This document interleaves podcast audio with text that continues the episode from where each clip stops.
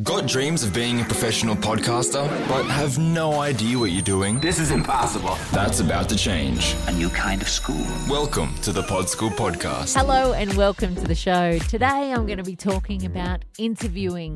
Woof, this is something that can go real wrong real quick if you do not do it correctly. As somebody who has conducted thousands of interviews over the years, I have had some that were spectacular, some that were not so great, and I'm taking all of the little bits and bobs that I have learnt from all of those experiences and distilling them down into a few solid tips that should hopefully make sure that when you and your subject leave the interview, you're both thinking, geez, that was awesome. I'm so glad I did that, and not, ugh, I never want to see that human being again. Sometimes it's a fine line between those two options. So here are some things that you can think about that will help you to make it a positive experience not only for you and your guest, but also for your audience. One of the most important things is that you must be prepared over prepared, I would suggest. It is always better to be over prepared and have a whole bunch of things that you never even got to than be two and a half minutes in and think, oh God, I've already run out of questions. What am I going to say? There are a number of reasons why being prepared is really important. The first is that you have to be in control, not only for your audience, but also for your guest. Your audience, when they turn up and listen to your show, need to know that you know where this chat is going. There needs to be a beginning, middle, and an end and a structure to it. I know a lot of people sort of say to me from time to time, Oh, I just want to sit down and feel where the vibe goes, see where we meander. But the problem is that nobody tunes into a podcast to listen to your meandering conversation that'd be fantastic over a coffee or a few hours spent together in the pub, but is not great as a show. That is the difference between something being a show and something being pub conversation. And you want to make sure that this is a sparkly, sort of produced, really professional show. And that means being in control and knowing where you're going. And to do that, you have to have a plan. The other reason, apart from making sure that your audience feels like they're in safe hands, is that your guest needs to feel like they're in safe hands as well. There is nothing worse than sitting down from someone in an interview and them having zero idea where it's going.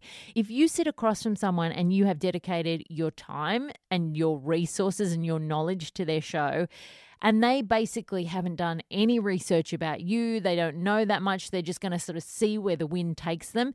It's a very quick way to get your guest offside because they'll just feel like it's not a terribly professional experience. And it's really important that you make sure that they feel that way. If they sit down and you've clearly done your research and you're like, I've got this, I'm going to take care of you, just let me lead you through this, they're going to feel much more comfortable and much happier opening up and giving you the content that will make your show better.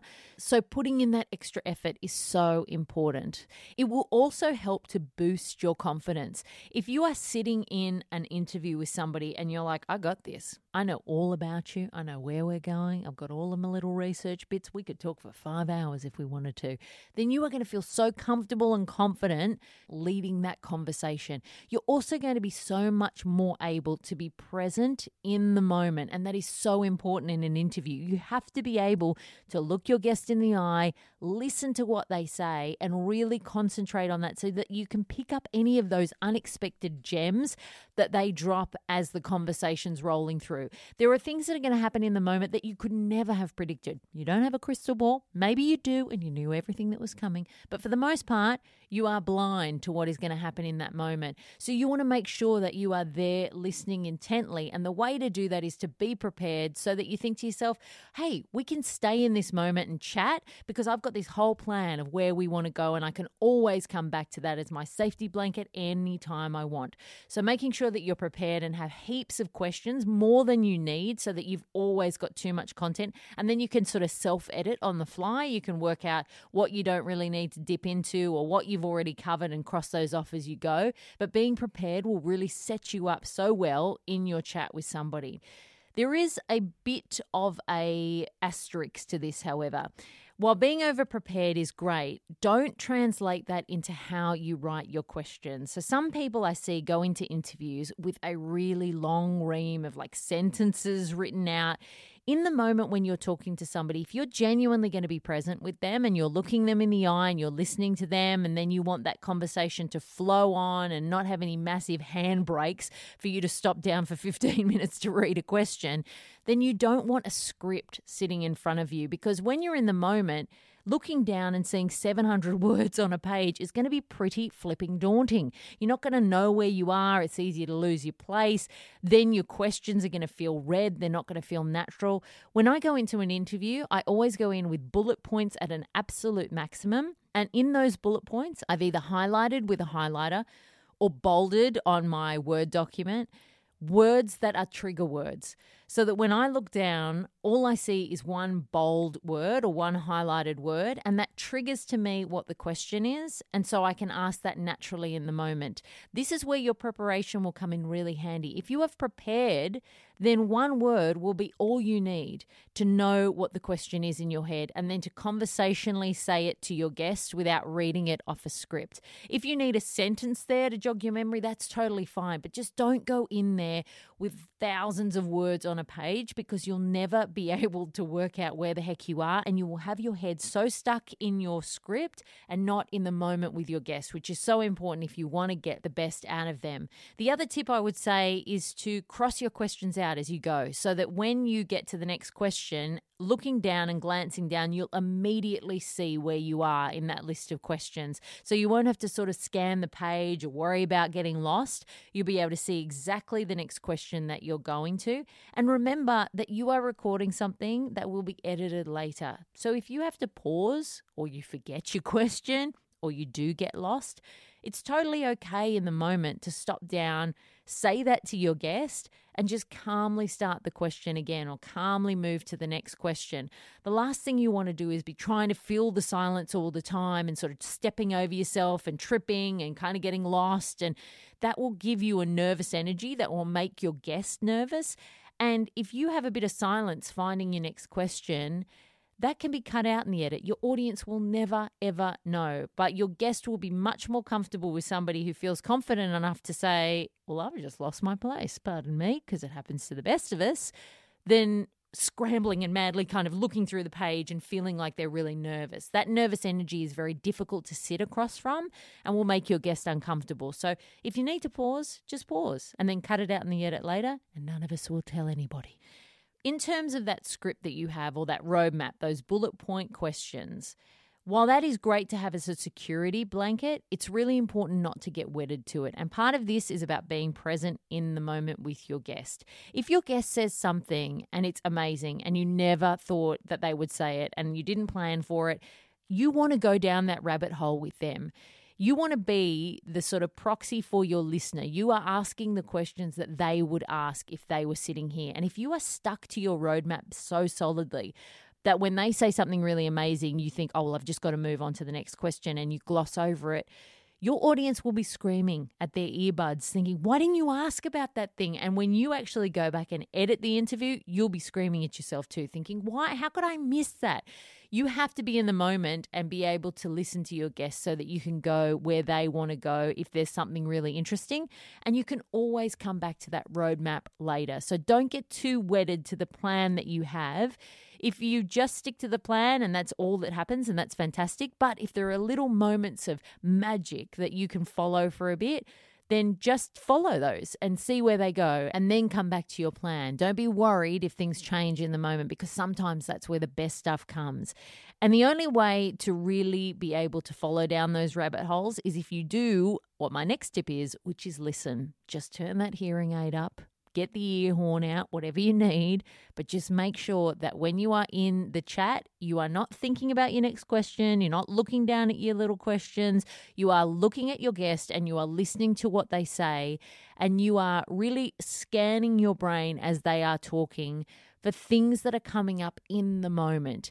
Sometimes the best questions will come from answers. They will come from something that your guest says that you think, my goodness, we need to go and explore this for a bit because, wow, where did that come from? And the only way you'll ever be across that is if you are listening to them as they are giving their answers. So make sure that you have the batteries in the hearing aid. Very important. Another tip This is easier said than done, I know, because sometimes you might be sitting across from somebody that you really admire, that you never thought you'd get on your show, and you're just thinking the whole time, oh my God, I'm crapping myself. This is somebody I have wanted to speak to for so many years, and now all of a sudden they're looking me in the eyeballs. This is understandable, but you need to do whatever is necessary to not feel that way. You can feel it underneath, but just not make it visual to your guest. Sometimes the best way to do this is to over prepare.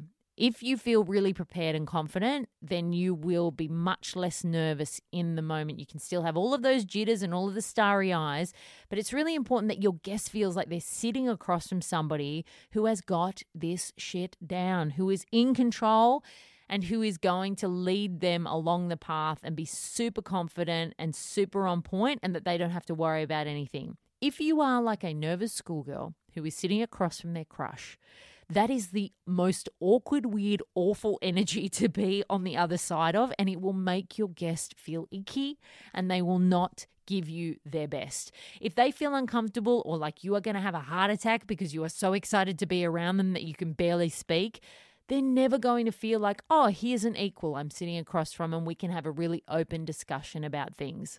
That's how you need them to feel. And sometimes you making sure that you, even if it means faking it till you make it, are really strong in that moment so that you put your guest as at ease as possible it's also really awkward for your listener to hear the sound of somebody kind of almost awkwardly flirting with someone they're really attracted to. You know, nobody wants to hear that. They want to hear you. For your audience, you're the star. You know, you are the person that is there. And for the guest, they've thought that your show was worthy enough to give you their time and their content so they can see the value in you. Your audience can see the value in you. And it's really important that you see the value in you too and make sure that you sit there as an equal with your guest and are in control of that situation.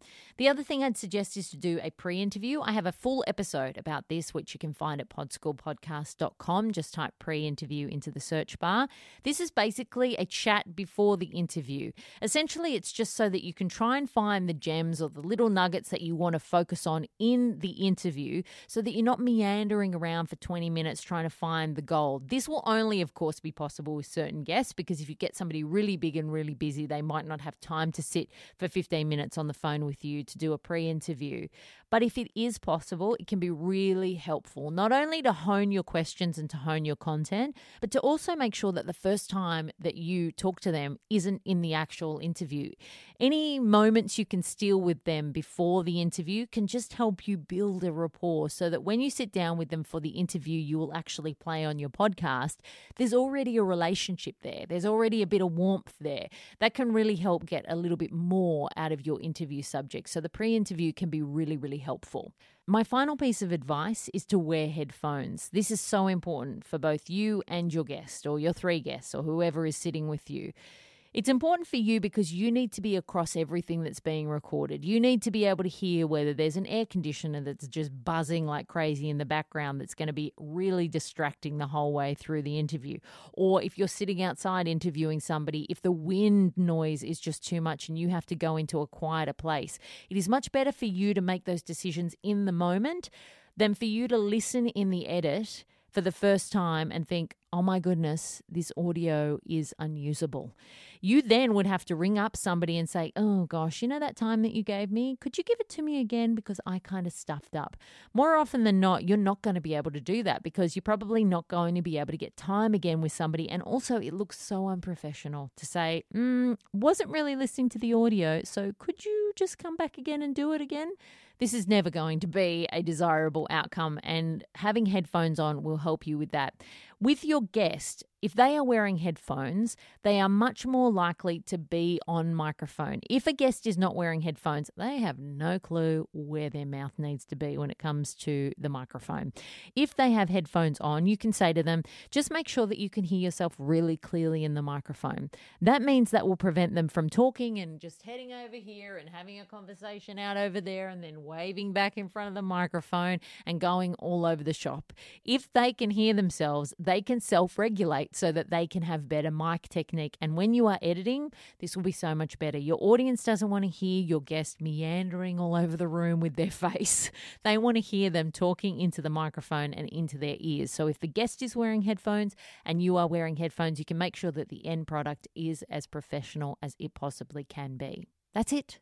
There are my tips for getting the best out of your interview subject. If you are going to sit down with somebody in your show, hopefully this will help you to get a better result at the end so that each of your interviews not only sounds great for your audience, but is a great experience for your guest. If your guest loves the interview, they are going to be much more likely to share it and to extend it to their network. So that's really important when it comes to growing your audience and getting in front of new ears and new eyes. You want your guests to want to be shouting from the rooftops about your show. So you want to make it as professional as possible. A big shout out if you have left a review in iTunes for the show. If you haven't already, but you are finding these tips useful, then please head to iTunes or wherever you listen to the podcast and pop a little rating and say hi and tell me your thoughts on the show. It'd be wonderful to hear from you. If you have a question you would like answered, please head to podschoolpodcast.com. You can send me an email there. You can also get a link to my online podcasting course that takes you step by step through everything you need to actually be sitting across from somebody and doing an interview with them. Thanks so much for joining me. I will see you next week. And until then, happy podcasting. That's all for today.